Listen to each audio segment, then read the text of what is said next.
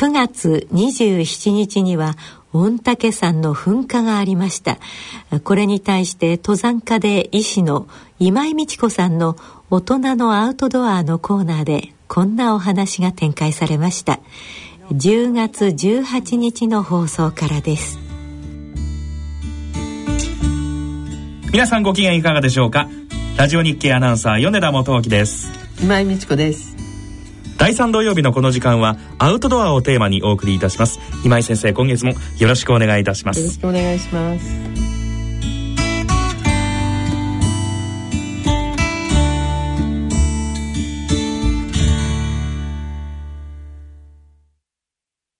さて今回なんですが、問い合わせが来ておりますが、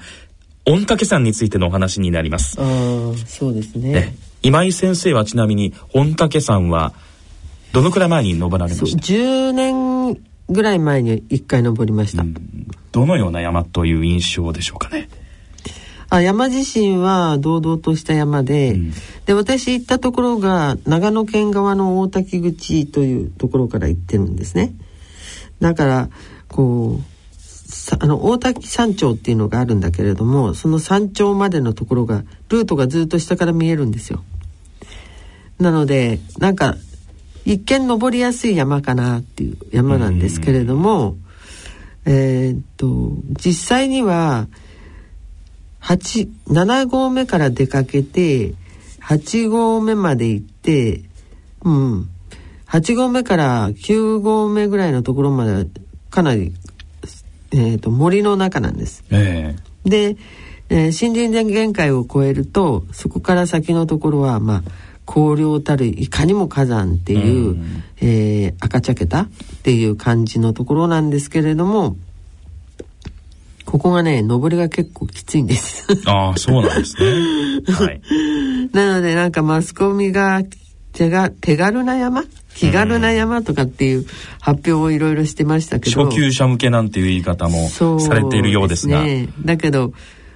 山自体はそうでもないかもしれないっていう感じがしましたね、行った時は。それと火山だからっていうこともあるんだけど、ちょっとヒヤヒヤしながら行くから。そうなんですね。あんまりこう楽しく登り山ではなかったかもしれない、ちなみに今井先生ですが、優秀サービス社の日本百名山コレクションという切手シリーズがあるんですが、この中で御嶽山を日本百名山の中の解説として原稿を書かれております。具体的な御嶽山のデータという部分ではご説明いただけますでしょうか。はい。非常に火山としての歴史が長い山でして、で結局一番最初は約9から11万年前に軽石がガンガン飛ぶような、噴火がありまして、そして8万年から9万年前の頃に、火山群の活動でこう溶岩のドームができたり、火砕流が起こったりしてるんですよね。でもっと言っちゃうと、その都度その都度なんかドームの中の、安山岩質の、ドームができたりとか、次々にできていくんですけれども、富士山は爆発して頭が飛んで真ん中に火口湖ができましたよね、だからこうすごい素敵なっていうか、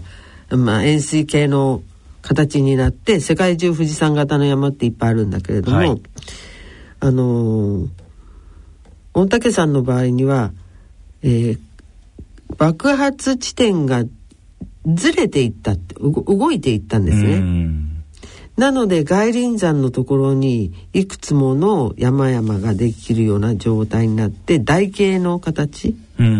広がった形になったんです。で1979年って私にとってはまだ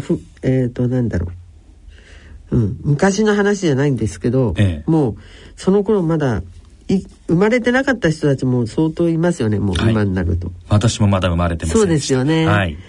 だから1979年に水蒸気爆発があったんですよ、うん、でそのことを私は覚えていたので、あの時とか、それからその剣ヶ峰のあれは84年かな、剣ヶ峰の南南東の山体が崩壊して、濁り川の温泉がなくなっちゃった、経営者の一家の方が行方不明になったっていう、うん、そういう事故っていうか事件っていうか、それもあって、だからすごい現役火山だなっていうのを、まあ、ずっと感じていたので、そういう点では私はこの百名山、日本百名山コレクションを書くときも、他の山だと山がどんなに素敵とかっていう話書くんですけれども、これはちょっと火山だし、火山のことってみんな割に忘れるっていうより、いわゆる硫化水素ガス、硫黄の匂いのするガスが出てるところをもう慣れてるから、それと温泉の気持ちよさもあるので、割とみんな平気でこう近づいたりするし、なんか懐かしいじゃないけど、自分にとっていいもんみたいな感じでまあ和してしまうところがある、山行った時に、そういう人たちが多いので、これは警鐘を鳴らしておかなくちゃいけないなと思って。そうですね、これ文章を見ますとだいぶ強く警鐘を鳴らしているなという印象を感じますけれども、で最後のところに、要するに現役で現在も噴煙を上げる山だから、登山時には必ず火山情報のチェックをして、それから、山頂付近では硫化水素ガス警報器、P 音がするんですけど、20ppm を超えると P って音がするんですが、PP っていうんですが、これを聞き逃さず、文明まみれだけれども、この文明まみれって意味は、山自身が、ご信仰の山なんですね。774年かにすでに信仰の山として疫病が蔓延しないように信濃の国司が、奥社を建てたんですね、信仰登山がずっとあったっていう長い歴史がある山ですから、山小屋もたくさんありますし、それからあっちこっちに仏像だとか、特に石像が多いんですけれども、そういった宗教系のものがたくさんあるので、なんかそういう意味でこう文化文明にまみれている山なんだけれども、実は大自然の中にあるかなり凶暴な山だから、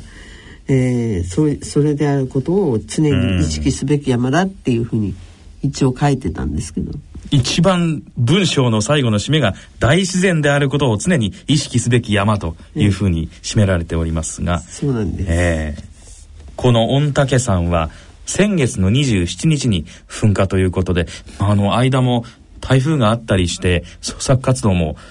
中断しなければいけないという状況も続いているんですけれども、今回の噴火に関してはどう捉えてらっしゃいますか？やっぱりちょっと皆さんが火山、それも活発な火山であることを忘れちゃったかなっていう、観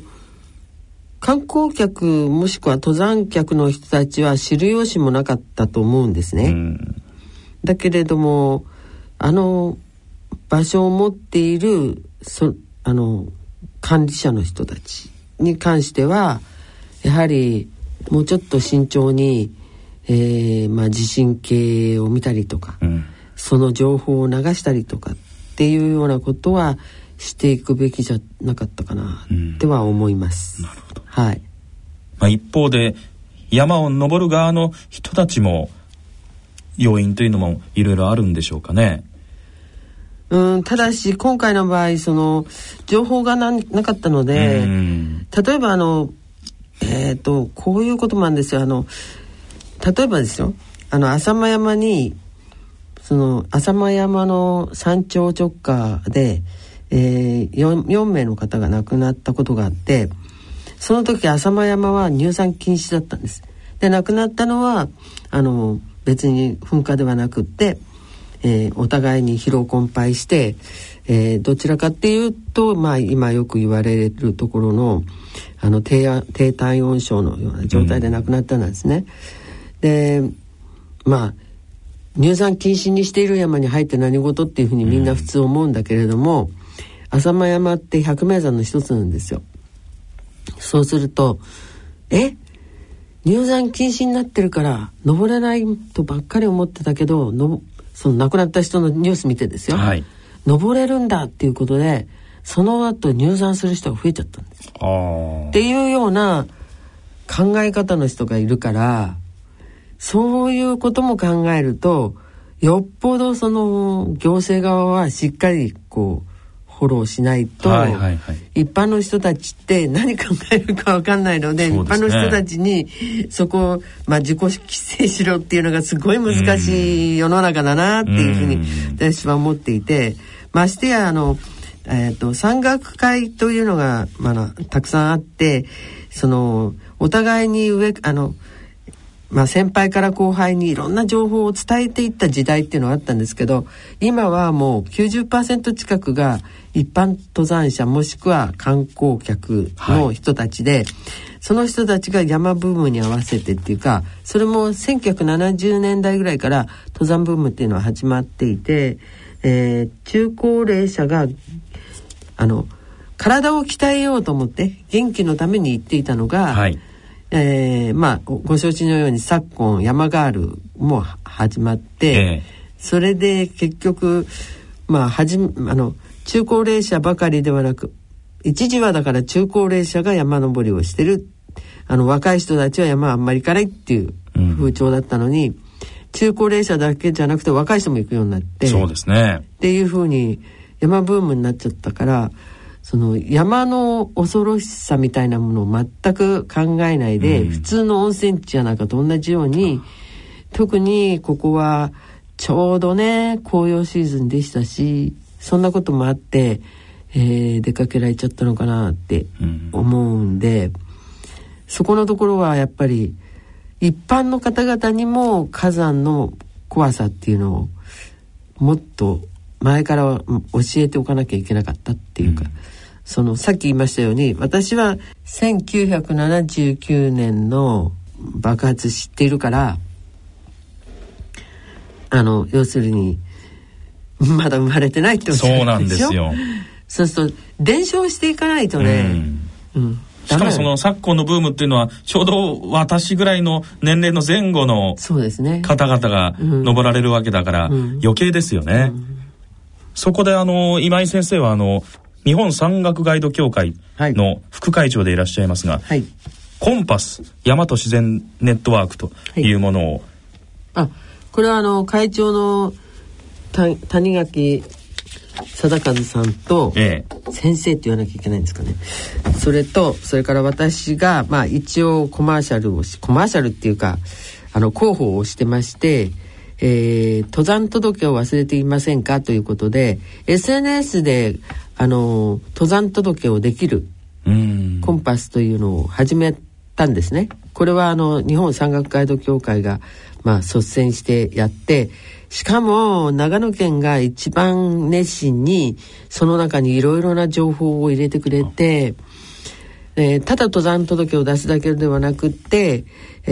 山の情報がいろいろ計画立てる時のやり方とかいろんなのも入っているんですけれども、でこれだと家にいるうちに、要するに PC で入れることができるので、いちいち山のところ行って登山届を出さなくてもいいわけですよね。で山のところにあるのは登山届のボックスがあって、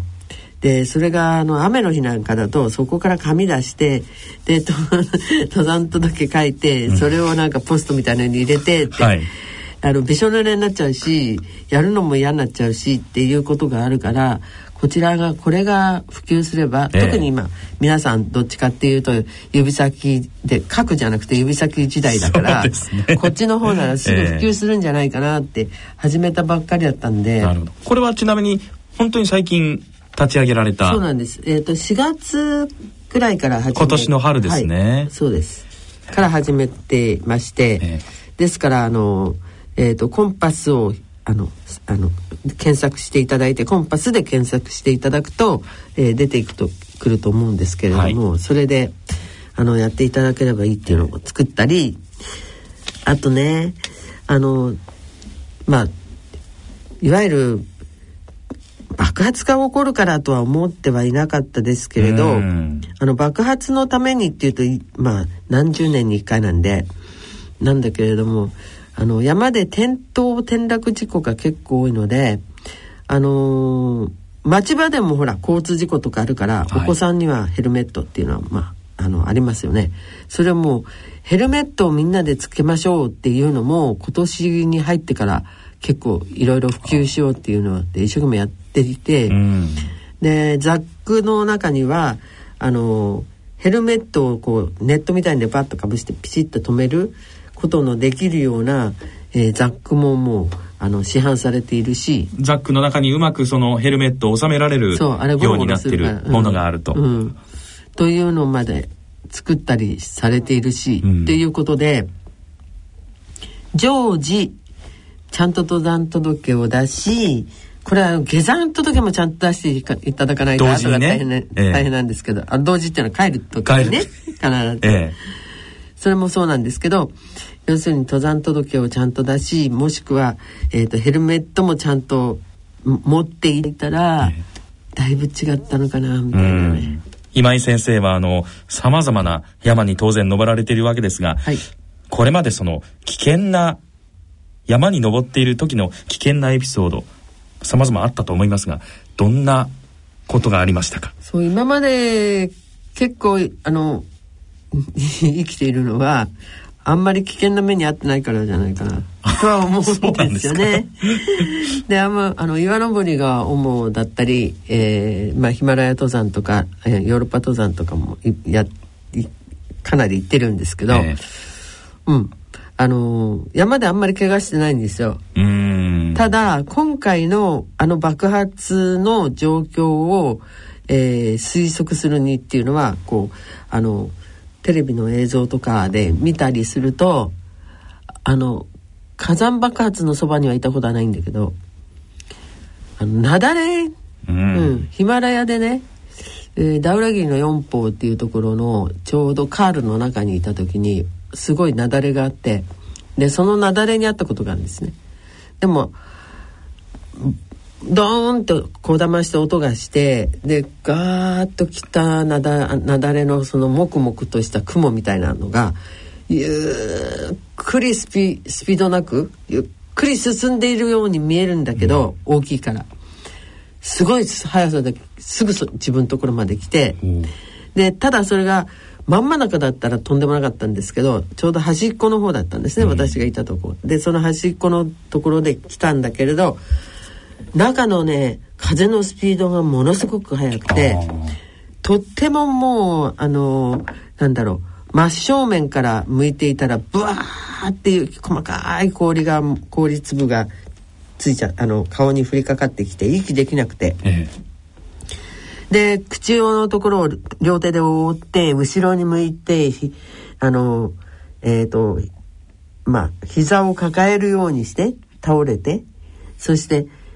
そーっと息してるの精一杯で、でテレビで見ていたら今回の方も後ろから肺が来て襲ってきて、それでもう息できなくって手をこう口の周りに当てて、そして膝を抱え込むようにして座り込んで、で背中が熱かったっておっしゃって、同じだと思って。ただその暑さが私たちの場合には冷たかったっていう話なんですけど、あれはすごい力ですよね。だから本当にそばにいらした方なんかは瞬間にして飛ばされちゃったんじゃないかなっていうぐらい。今井先生の話からするとその危険な目にあまり合ってないという話がありましたけども、はい、実際こういう事態に遭遇した場合というのはどうされますか？先ほどちょっとヘルメットの話もしたんですけど、とりあえず命を守ろうって思った時には何はともあれ丸くなって、うん、頭に、ヘルメットがない場合はザックを背負ってますよね。ザックを頭の上に置いて背中まで守れるぐらい、うんうん、意外に山でね転落したりなんかした人もザック背負ってるとそれで助かってるっていうのが結構ですよ。クッションになって、うん、なので本当は頭はヘルメット、背中はザックで守られてれば一番いいんですけど、うん、頭のヘルメットがない場合にはやっぱりそこをやって一番最初に頭守るっていうのが最初ですかね、うんうん、で今回みたいな噴煙がすごかったっていうか煙がいっぱい来ちゃったっていう灰がいっぱい来ちゃったみたいな時になると頭守る、目守る、それから口息するのも守らなきゃいけないですよね、うんうん、あと今回助かった御嶽山の噴火で助かった方は山小屋の中などにいた方がいたということなんですが、はい、そういう備えといいますか、部分も必要ということになりますね。そうですね。もちろん近ければ山小屋っていうか建物、本当言うとシェルターがいいんですけど、うん、シェルターはなかったんで山小屋に飛び込んだ方々はほとんど助かってらっしゃいますからね、で山頂のところにお社があるんだけど、そこの軒下にいらした方々も助かったんだけど、そこまではたどり着いたけど軒下の軒の中に入れなかった方々は亡くなったって聞きましたんで、やっぱりね石がかなりひどかった、はいはい、うん、なるべくその建物というか覆うものがある場所に、そうですね、探してということになりますね、はい、それから実際今井先生はその危険な目にあまり合ってない、合ってるのかもしれないとは私は思うんですけども、やはりそれは事前の情報ですとか備え。そうです。人によってセキュリティの取り方って違うと思うんですよ。そうですよね。うん、で割と男性の方ってここ一発っていう時逃げずにえいって言っちゃう人が多いんだけど。私たちはどっちかっていうとここ一発にならないようにしてる。なるほど、うん、例えば普通の山の気象なんかでも特に今は気象も荒いですからなんかに関しても皆さん緊急時対応をどうするかっていうのを一生懸命勉強されるんだけど、私たちは緊急時にならない操作の仕方っていう方を大事にしたいと思っていて、例えば普通の夏の天気で何ともない状態で行ったのに、うん、急に前線発達みたいなので大雨降ってきちゃったりっていうような時、もちろん雨が来るのは雲で分かりますから、先に雨がポツってきた時にすでにカッパを切るんですよ、雨具は。だけどそこから北から来たりするとものすごい冷気が来たりするんですね。で寒いなと思いながら、でも雨だからって我慢していて、であと1時間で小屋に着くからみたいな、これダメなんですよね。もう寒くなったなって思ったらもう途端にちょっと濡れてもなるべく濡れない岩陰とかがいいんですけど、行ってバッと脱いで1枚余計に着てから歩き出すっていう、常に自分の体がコンディションとして暖かくて動きやすい、筋肉が固まらない動きやすい状態でにしておくっていうのが、うん、これはだから事前の対策なんですね。そうですね、うん、もう今回なんかはもう逃げるしかない、うんうん、自然の脅威からは逃げるしかないですから、台風なんかが来ちゃった時もやっぱり登山はすぐ中止して逃げます、はい、うん、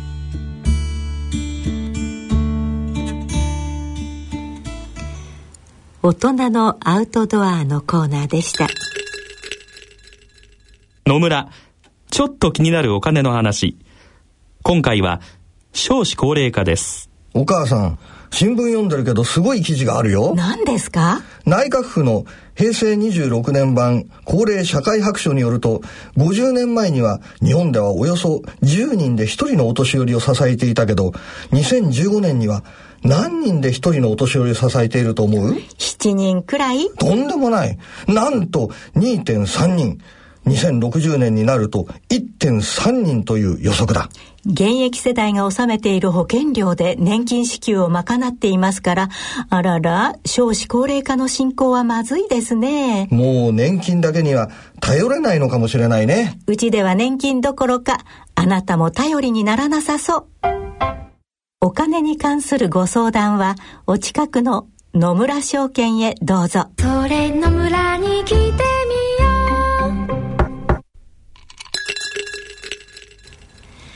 続きまして、10月には、つい最近ですよね、ノーベル賞の発表がありました。青色 LED で日本人3名のノーベル物理学賞受賞の発表がありました。11月1日、大人の科学のコーナーではこれを受けて解説をいたしました。続いては大人の科学のコーナーです。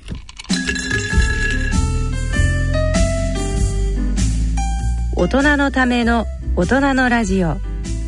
大人の科学のコーナーです。このコーナーは日経サイエンス発行人の吉川和樹さんにご出演いただきます。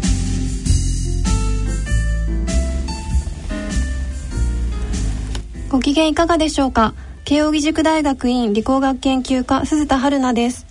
ご機嫌いかがでしょうか。東京大学政策ビジョン研究センターの山野博子です。この番組では日経サイエンス発行人の吉川和樹さんにご出演いただき、科学の話題について解説いただきます。吉川さん、よろしくお願いします。よろしくお願いします。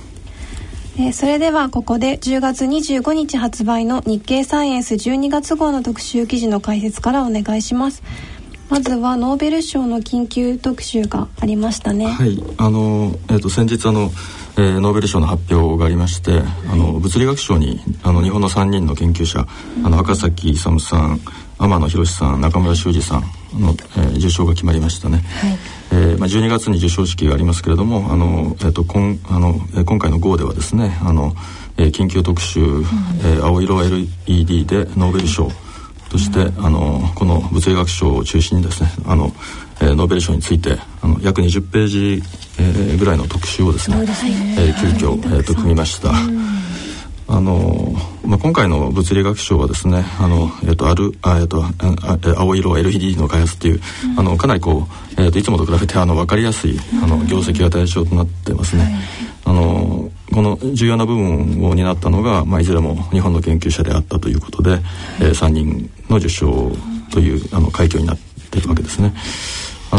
LED っていうのは半導体の一種で、そのプラスの半導体とマイナスの半導体をくっつけた状態にして、両方に電流を流すとそれが光るという、原理的には単純でですね、しかもその光を出す仕組みとしては非常に効率が高くてですね、寿命も長いという特徴を持ってるんですけれども、光の三原色のその赤、青、緑のうち赤と緑は比較的早い時期に実用化はしてたんですけども、最も波長の短い青色の光を出す LED というのはですね、非常に開発が難しくて、これができると赤、緑、青3色混ぜると白色光になるので、それが電球とか蛍光灯の代わりになるわけですよね。で、実際に今はそういうふうになりつつあるわけですけれども、それにつながったのがこの3人の業績である青色 LED であったということなんですね。ご参加た受賞者の方で、赤崎先生と中村先生はテレビとかでよくお名前目にしていたんですけれども、天野先生はちょっと初めてお名前聞いたんですけど、この方はどういう方なんでしょうか。天野さんはその赤崎さんの弟子でですね、赤崎さんと常に一緒に研究をしてきた人なんですね。で、赤崎さんとたちの生活されてますのが、最初に本格的な青色発光を実現した技術であると、うんまあ、半導体のこう非常にこういい結晶をですね、うんまあ、窒化ガリウムという材料を使って、うん、品質の良い結晶を使ったというのがですねこの成果につながったんですけれども、まあ、これはなんか実はその天野さんが実験をやってて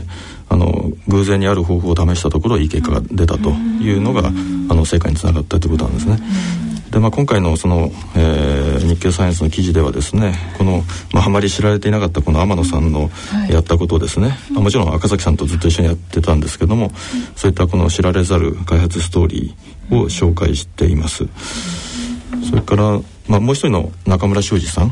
は、はいまあ、今の赤崎さん天野さんのやり方では、まあ、青色の発光はできたんだけども、まあ、まだ十分な実用的な水準ではなかった、強さではなかったと、明るさではなかったと。でそこで最初にこう、まあ、実用レベルの明るさの発光、ができるようにしたのが、まあ、中村修二さんの業績ですね、でこれに成功したのが1993年なんでもう20年ぐらい前なんですけれども、はい実はその翌年のですね、1994年、にですね日経サイエンスに中村さんご自身が、この開発の経緯をですね自分で記事を書いてですね寄稿をしていただいていました、はい、実現した青色の高輝度発光ダイオードという記事なんですけども、今回の号ではですねこの記念碑的な記事をですね、再録という形で、収録をしていますね。全文載せてくださってるんですかね。そうですね、はい、でまあ20年前の話ですけどもまあ、当時の開発の様子とかですね、を知る上でも非常に興味深い、資料になっていると思いますのでこれもぜひ読んでいただければと思います。